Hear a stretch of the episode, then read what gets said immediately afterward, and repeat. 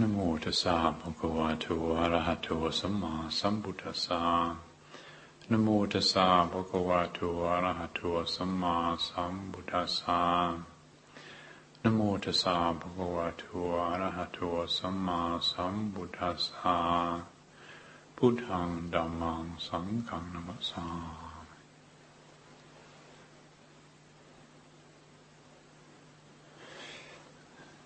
those of you that receive the uh, new moon and full moon, uh, many reflection, many contemplation that, that, gets sent out from here will have uh, received uh, the Dhammapada verse on Saturday morning, which was the, the full moon day, yesterday. And uh, we've been hopefully thinking about what was offered there, the, the Dhammapada verse number six, which says, those who are contentious have forgotten that we all die. For the wise who reflect on this fact, there are no quarrels. Hmm. Uh, I'm never quite sure why any particular verse jumps off the page to me, but uh, it might have something to do with Georgia um, and what's going on with Russia and and why do people keep behaving the way they do. But anyway, it seemed opportune, and I wasn't perhaps in my clearest state of mind when I wrote it because I, I like to prepare these moon day reflections when my mind is clear and, and, and because I feel this goes out to a lot of people all around the world and, and I do it the day before and then click the button in the morning on the moon day. Uh, usually 6.30 in the morning is about the time to send it out. So when people first open their computers, uh, they've got this nice little contemplation. Uh, but I realized um, on the Friday night, when I went to bed at midnight, that I hadn't done my homework. and so I had to get out of bed and sit, turn on the computer again, and this is the verse. Well, actually, that is the story. Actually, another verse jumped off the page, verse number five, which says, uh, "Never by hatred is hatred conquered, but by readiness to love alone. This is eternal law." I thought, oh, what a wonderful verse. That's very inspiring. That's what the world needs. So I spent 40 minutes writing what I thought was a really, really rather good contemplation. I thought, actually, you're doing all right here for this time of night, and you're really in the flow. And so just put it in there, and the, you know, you do this little Google e-group thing, send it off to the moderator. And I was just about to send it off. I would just leave it there, and I, and then I have I done this verse before? Here it is, quarter to one in the morning. I thought, I better check. So I go back and I look at the past moon day reflections, and sure enough, a year ago, I'd done verse number five. So we started again. So we moved on to verse number six. Didn't have to go very far until this uh, very, very, very, uh, very good verse. Very, it felt very pertinent that those who are contentious have forgotten that we all die. For the wise who reflect on this fact, there are no quarrels. And uh, I think, you know, while I was writing this contemplation out, that, you know, just to register the, the inspiration, the good energy that comes from thinking about death. Yeah, and, and and this was part of what I was uh, presenting in my little mini contemplation there was how we can now, uh, as Buddhists, uh, you know, we're allowed to think about death. We don't have to uh, buy into the old uh, model that death is terrible and shouldn't happen and is a taboo subject and we don't talk about it and and so on. Uh, that that one of the gifts that Buddhism has brought and is bringing to our culture, I feel, is this encouragement to contemplate death, to think about it, to talk about it. Because there's uh, a lot of good energy in there. Marana Sati, the, the, the Buddha referred to it as mindfulness sati, reflection on marana, or death. Something that uh, we're supposed to, uh, if we're serious about practice, reflect on every day. This is a daily contemplation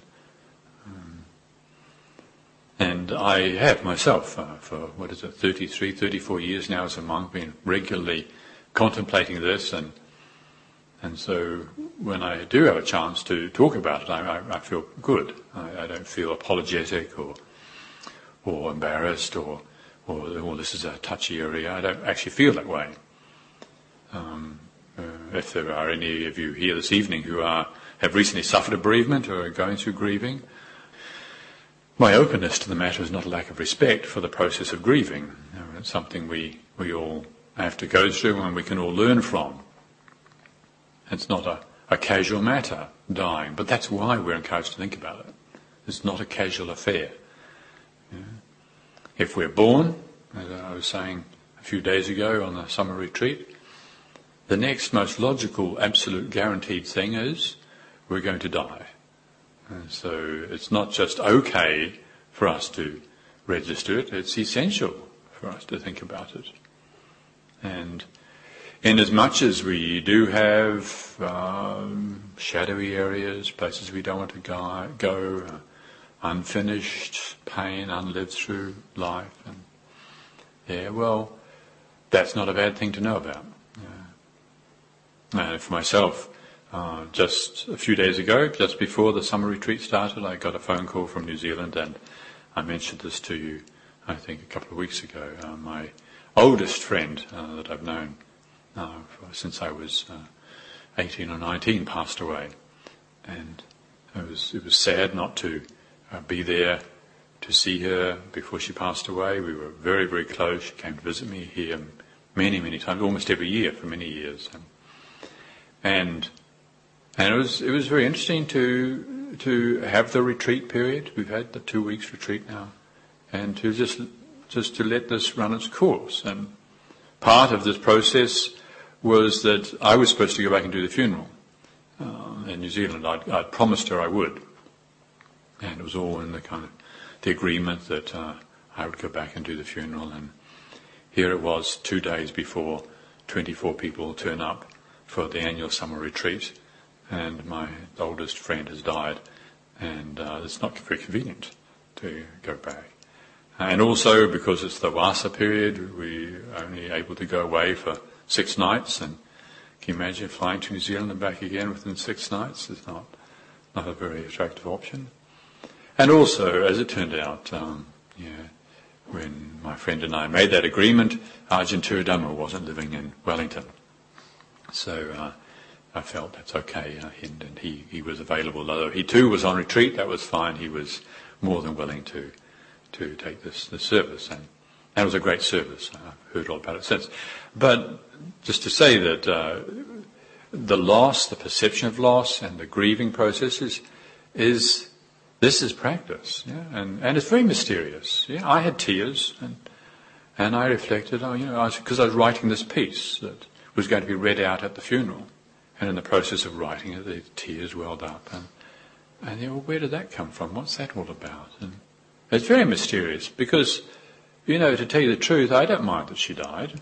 She was 81 years old, um, suffered from Parkinson's, and the medication was, was doing a major job on her nervous system, and and lost her balance, and she was in this very, very restricted, limited situation in a care home, and and they just moved her room again, and she wasn't able to talk on the phone anymore, couldn't do her emails, couldn't communicate, and quality of life was really, really low, and and uh, she'd lived such a good life. What a wonderful, wise lady. I mean, she she was um, uh, one of the few survivors of the Dresden firebombing.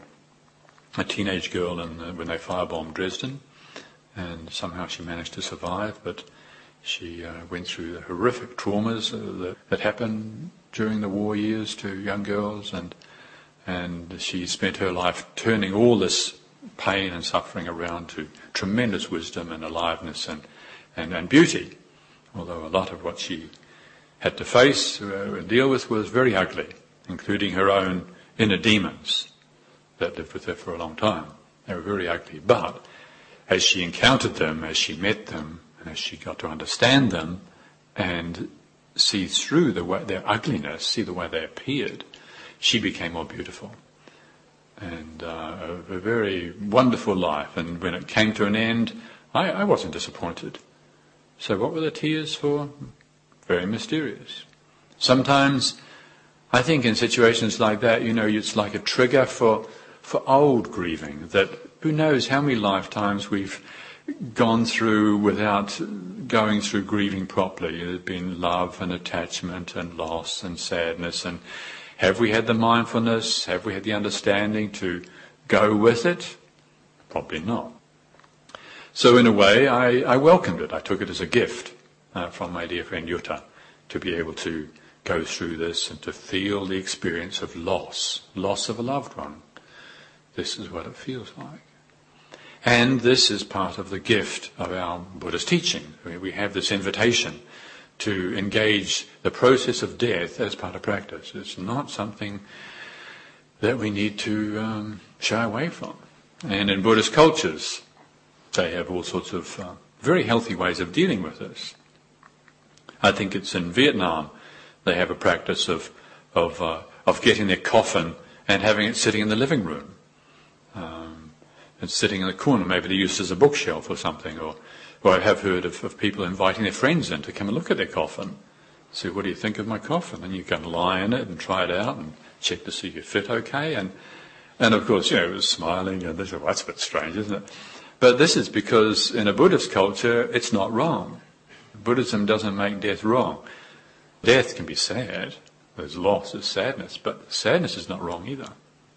This is, this is the field of our practice. This is the field in which we do our cultivation. And I remember at Ajahn Chah's monastery, when I was living there, he, he, was still reasonably well in those days, but he already had his coffin. Somebody had made his coffin. It was a prisoner. I think the guy he was, yeah, he was, he was, he was a, a wonderful, had a wonderful skill of doing this mother of pearl inlay. You might have seen some of this particular artwork they do in Thailand where they do all their very beautiful, very, very refined um, artwork of these inlay of mother of pearl and a stunningly beautiful um, coffin that this prisoner, uh, a guy in prison, made and, and, wanted to offer it as a, a gift to Ajahn Chah, some multi-millionaire had offered him a huge amount of money for it. He said, no, no, this is, this is for my spiritual teacher, Ajahn Chah. And here's a coffin sitting there. I think, well, we don't really do that, do we, in the West? You know, it's not going to give somebody a coffin as a present. Why not? I mean, I've got a birthday coming up. If anybody wants to give me a coffin. Actually, I've already got, I've already got a box of my ashes. Jeff Jackson, our good friend and carpenter, he does these beautiful ashes boxes. Really, really nice. You can get cherry or cedar. Uh, I think mine is lime. It's very nice. And I keep my tea light candles in it beside my shrine. You can get oak as well. So if you like a little box to give to your loved one, I know other people who've done this. They, they buy it and give it to their, their husband or their wife. They exchange boxes, actually. I know a couple who did this. They, they bought ashes boxes and gave one to each other. Isn't that nice? Now, isn't this, this is actually wonderful, isn't it? Where d- contemplation of death can be a nice thing. Uh, I got an email the other day from a young monk in Canada who had heard a talk I gave where I was talking about my ashes box. I think I must have just been given it. And he found it so inspiring that he, he built one for his teacher. And he kindly sent me a photograph of it. Very beautiful. He did these wonderful, really refined joints. He learnt a new system for making joints in this box, and he, he's given it to his teacher. So, engaging in uh, practices uh, that enhance the awareness, and and and all these practices and efforts are addressing what is always the, the fundamental in, in any of our uh, practices is the view. Okay? The view we hold, that's like in the Eightfold Path, the first factor of the Eightfold Path, what is it? Sammaditthi, right view. Yeah, we got to get the view right, and the view we have about death is primary. You know. What, what sort of views do we have about it? Well, it shows up, doesn't it, when in most situations, I mean, here we're, we give each other permission to talk about it. I don't see anybody leaving. You know, obviously everybody's okay about it. But there are a lot of situations where it's not okay to just raise the subject and start talking about it, uh, especially if you have a relative or a friend who's in the process of dying. A, a lot of denial about it, and and so Buddhism addresses this directly and said this is to be reflected upon. We've got to get the view right. There's nothing wrong with dying. Bringing about death, enhancing it, and, and killing is unskillful. But the process of dying itself is inevitable. It's guaranteed. If we're born, there will be death. And so to really find a way of, of getting very conscious about it is important. If we don't get conscious about it, what's going on? You know, the, our awareness knows that we're going to die. On some level, we all know. And that conflicts with that part of our mind that just loves the good times. And there's part of us that just loves food and sunshine. Not that we've had any this year. you know, friends and all those things that we're going to lose.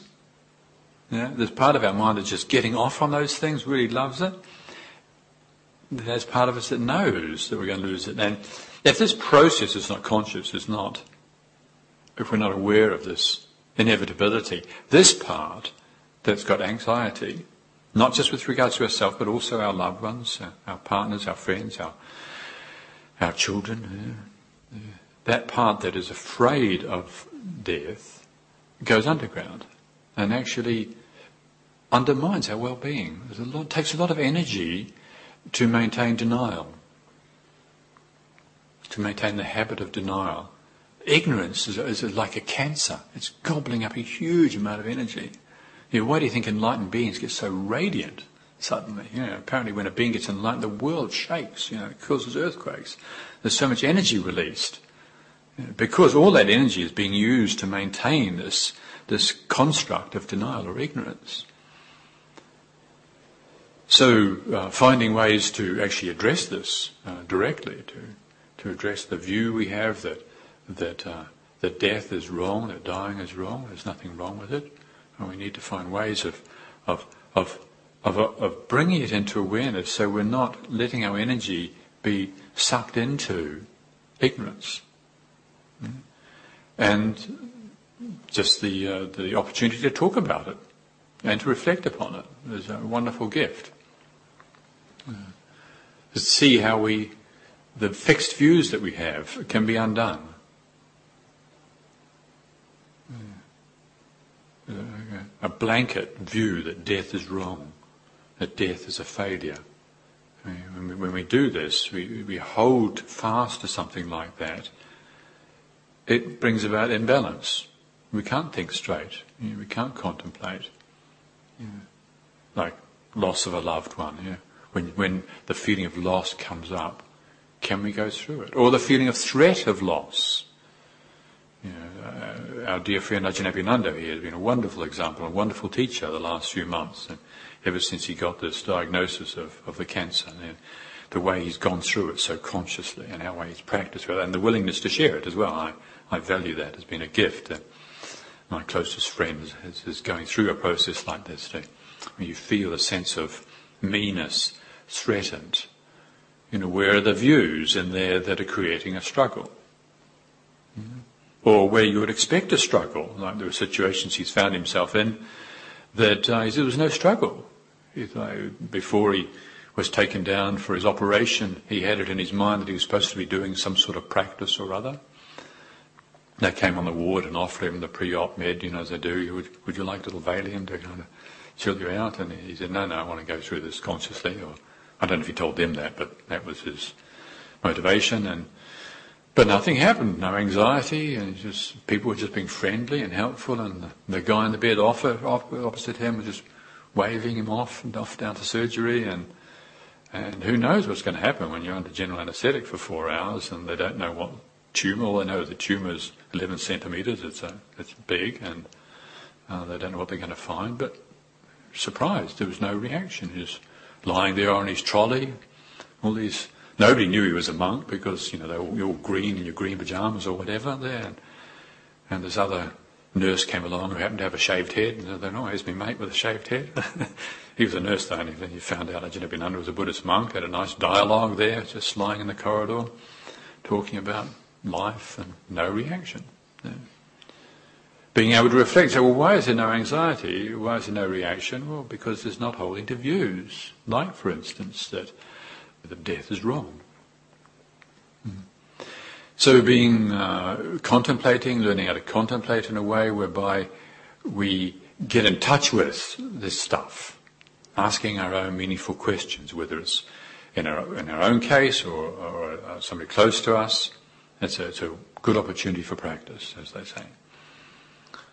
Maybe what we come across, maybe what comes up is uh, that I don't know how to handle this. That can come up. It often does. The, for ourselves or, or, or, for another person. If you're with somebody who is threatened with dying or is dying, you how do I handle this? How do I be with this person? And this happens to me quite a lot. Uh, people have gotten a troubling diagnosis and, and they want to talk about it. And, and one thing that's consistent, I find, in talking with such people, meeting people in that situation, is that I don't know what to do. I don't know how I'm supposed to be with them. I've never read these books. There's, there are books and, and, courses you can go on on how to be with people going through the process. I've never read any. But fairly early on in, in, uh, in in encountering such situations as this, I, I realized that you can bring mindfulness to the condition of not knowing and be okay. You know, in the body, feeling like there's a tension of, I should know what to do, I'm a senior Buddhist monk and I'm supposed to know about death and dying and the Tibetans, they've got the Tibetan Book of Death and, uh, and all these stages you go through and, and people often come and say, well the Tibetans said this and the Tibetans said that, what do the Theravadins say? in the beginning, I, you know, I was you know, kind of a little shaken by the state of not knowing, but later I found on found out that there's nothing wrong with not knowing. You know, what, what is a more natural condition than not knowing? I mean, we're always going to be coming across not knowing, especially new experiences like dying. I mean, I don't remember the last time I died, so when I'm going to be facing it, I won't know what to do. And what's wrong with that? Well, there's nothing wrong with it unless we make it wrong. And that's a view. You know, not knowing how to handle my dying is wrong. There's this book somebody gave me called, I think it's called Gracious Exits. And uh, it's all about these great masters, spiritual teachers, Buddhists, Hindus, and the Jewish, all these teachers who were able to predict their dying and they, they, they gave great messages just before they died, or they did these great things, and I think, oh, well, what were they, Ajahn you know, what was his last utterance? and what's all that anxiety about? That anxiety is a cover-up for what? For the fact that I don't know. I don't know how I'm going to handle my death. Ajahn Chah's death, dragged on for 10 years. A terrible, horrible uninspiring thing. Yeah. Hmm. Some people have these beautiful deaths, and I don't know what my death's going to be like. But to know that we don't know is one way of preparing ourselves for dying. And for others' death as well, to be able to be with somebody as they tell you what's happening for them and to know that you don't know what they need. To know that you don't know how to be with somebody. Uh, what it does is it brings us into awareness of reality. Mm. The fantasies about how I should be, how should I be behaving, how will I be when I'm in pain, stuffed up with morphine. And you know, another very good friend who I'd known for many years died um, after she'd been um, holding, maintaining herself, I would think maintaining her, her health very well because of her many hours of, of, of, very well developed samadhi meditation every day. And, and then when it came to uh, the last stages, she had a major surgery and the anesthetic and, and various other conditions. She lost her samadhi and she wasn't able to meditate in the way she had been doing and she went downhill very, very quickly. But I went to see her just before she died and she was saying how she can see these crazy things happening in her mind, hallucinations and stories and images and, and ideas and things, but she sees it. She sees it as just the, the disintegration of the formations, disintegration of, of, of this process. And the awareness was strong enough so she didn't get confused. So that's wonderful. So, oh, will I be able to do that? Don't know. That's what we can practice with. And so when people ask me, that's what I say. That's what Theravadan Buddhists say. That's here and now. whole body mind, judgment free awareness of what happens when I think about my death. You come up with something like, I don't know whether I'm going to be okay, I don't know if I can handle it, I don't know if I'm ready. That's what we can be with. And that way we can prepare ourselves. Also, in preparing ourselves for dying, there's, um, there's a lot of uh, benefit in, in, in looking at the world of our relationships, because as the teachings say, and as our own contemplations can inform us, that although death is guaranteed, you know, we know we can know we're going to die, but we can't know when. It's so uncertain. We don't know when we're going to die. And so the, the wise thing to do is to prepare ourselves with uh, making sure that we're as ready as we can be, like in the realm of relationships. There's somebody very kindly wrote to me recently. To, you know, they, they, they, they uh, I hadn't seen them for quite a long while. and The last time I saw them, it wasn't very pleasant. Uh, there was a little argy-bargy going on. And um, they wrote to me the other day and they, they said, I realize that, that I don't want to hang on to these thoughts. And so I'm letting you know that, that, that whatever's happened in the past has all gone completely and, and please let's move on. Without that. And it was such a beautiful thing again, wasn't it? It's, it's such a beautiful thing to, to finish things like resentments. And we can do it. And uh, if, in terms of this contemplation about thinking about our the uncertainty of our time of death, well, uh, when's the time to do it? the time to do it is the sooner the better, really. You know, we don't want to. Imagine if the last thing when you're dying, you just think, oh God, if only I'd said sorry to such and such, you know, or if only I, you know, hadn't held on to that for so long, and there you are on your deathbed, and, and well, it's never too late if we've got the mindfulness, but I think it's uh, the wise thing to do is to don't wait, because we don't know what's going to be happening at the time we're dying. We don't know people around us, when we're dying. That's something else we can think about. Uh, we can prepare ourselves for that.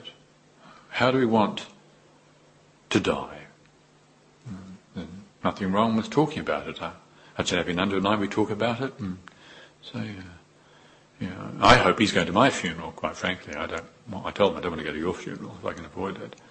Uh, I'd rather you go to my funeral. And we talk quite openly about it and say, what do you want to have at your funeral? And, you know, writing a will is a very important thing to do.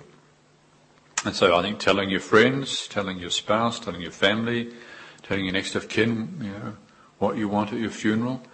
Uh, another dear friend who died not so long ago had talked a lot about their funeral, but had never written anything down.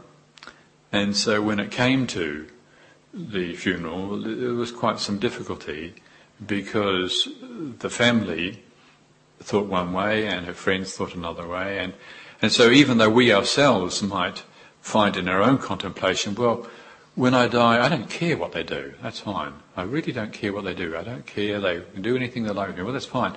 However, it might be uh, compassionate and, and helpful for those who left behind to express it. And also interesting in the process of contemplating this, it helps bring it more, makes it more intimate. Something I have often done on teaching retreats is once we're into the retreats, like third or fourth day, to uh, lead a, a guided contemplation on this. And I ask everybody on the retreat to I think about their funeral. And so here we all are, 25, 30 people in a room, all thinking about our funeral together in a focused way. Very interesting, very good energy, very peaceful, and very happy. Because what we're doing when we're, when we're with that is we we've got all the energy that's previously gone feeding denial is now available for reality, for this experience. We don't have to pretend anymore we're not dying, we're not going to die. There's a great relief. It's like, you know, you stop telling that lie. Well, that's what's going on with uh, the habit of denial.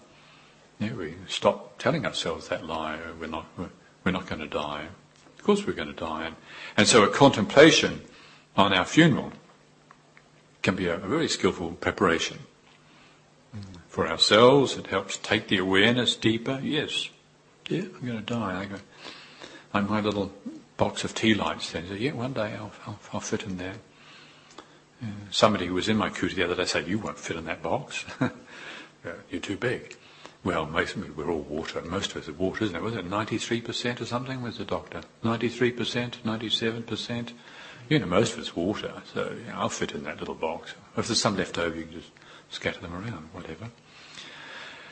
And uh, so, yeah, write down what we want happen to our ashes, and, and, and it helps those who are going to left behind.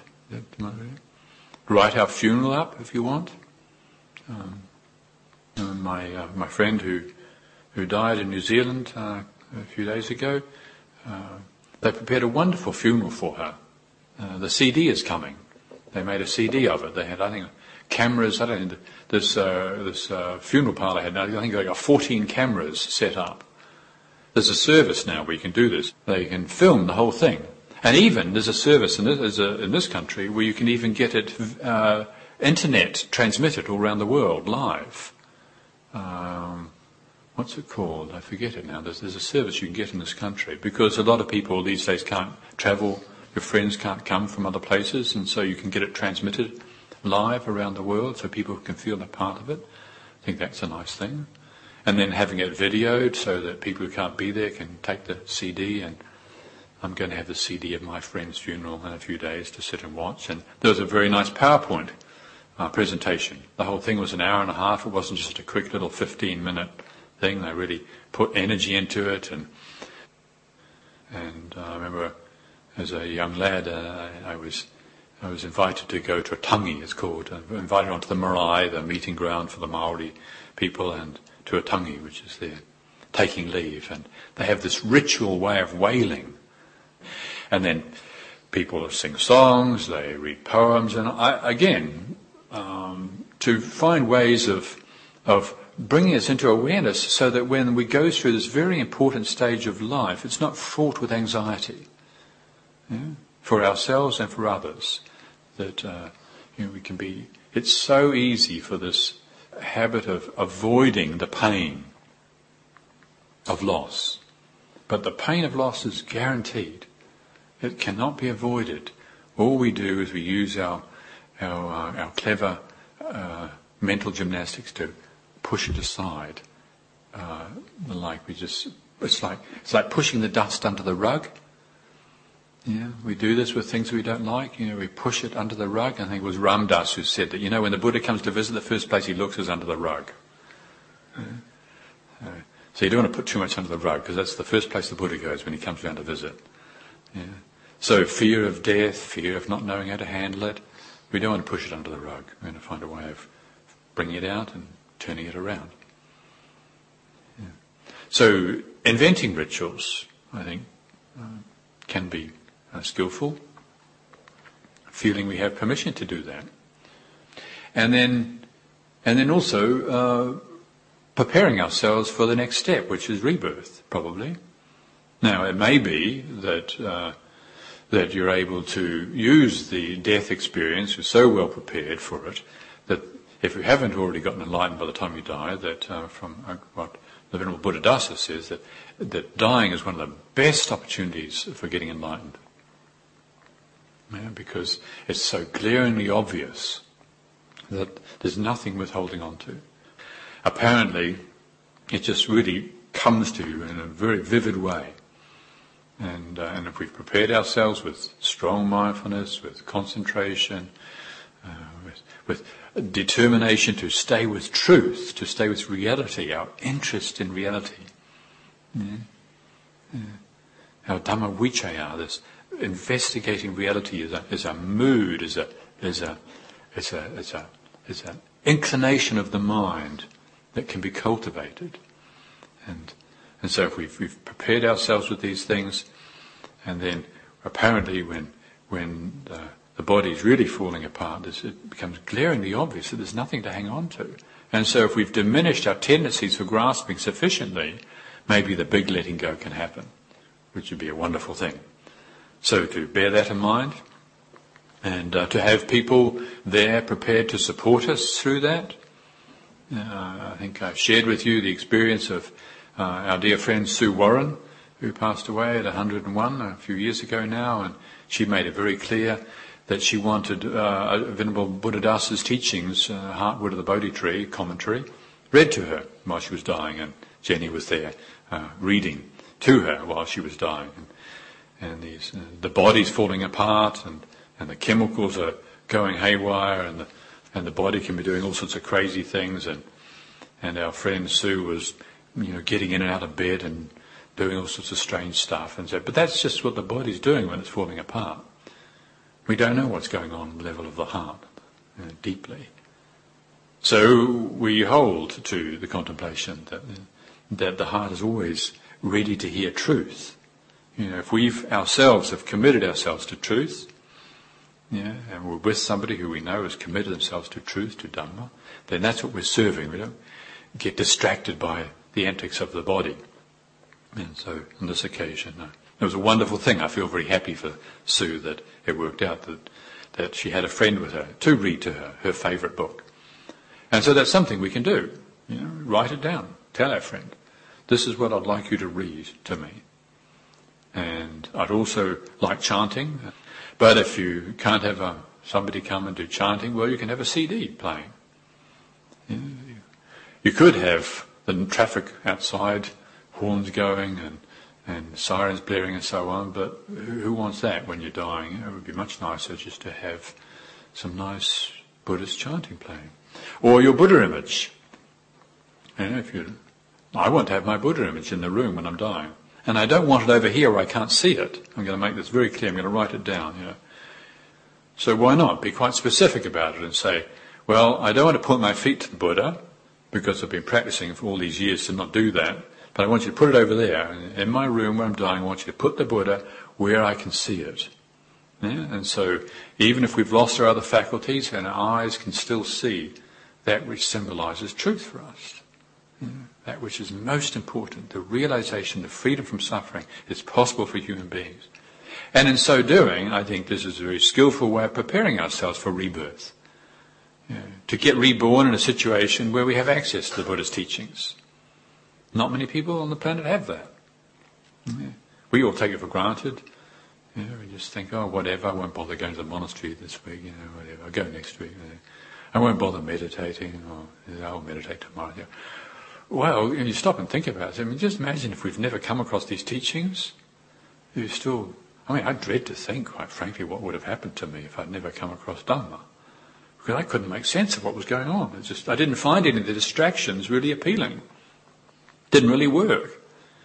But then you come across Dhamma and you say, well, actually, you don't have to distract yourself. You don't have to take fixed positions for and against life. You don't have to be always indulging or fighting. You know, there is the middle way, the middle way of cultivating that here and now judgment-free awareness that is able to be with the experience as it's happening. Yeah, we can train ourselves in this. So personally, I know that if I don't manage to finish it in this life, that I want to make sure I come back in a place and a time where I can have access to these teachings. So I do think that conditioning our consciousness in this way, you know, like for instance having those things that symbolize truth for us there, and the reminders like having teachings read to us, uh, when uh, Samanera Visuddhi here, when his last teacher in Hong Kong was dying as his attendant at the time. Uh, in his past life, he was a nurse, and it was very convenient for his teacher that he had a, uh, a Shramanera who happened to be a nurse who was able to look after him and would sit there reading to him, reading Dhamma teachings to him. Is a wonderful thing to do for somebody. It's also a wonderful thing to have done for us, to help bring our mind back to that which is most important and in support of that also, we could perhaps write down things and say, well, you know, as much as, as all sorts of people might want to come and see me, uh, I don't mean to be ungracious or unkind, but I'd really rather be left alone. Yeah? It's all right to say that. Somebody asked me this question recently. They said, how do you deal with the fear of dying alone? And is it such a bad thing to die alone anyway? And I said, no, I think it sounds preferable, really. Yeah, well, if not alone, at least with people who are not afraid of the process. Yeah. Now, it could well be that uh, this is not relevant to you because you are so established in practice that you don't need to make preparation. That you're able to accord with what's happening, whatever's happening. However, if you don't feel that confident, well then it's totally appropriate and even very skillful to, to make these gestures of preparation.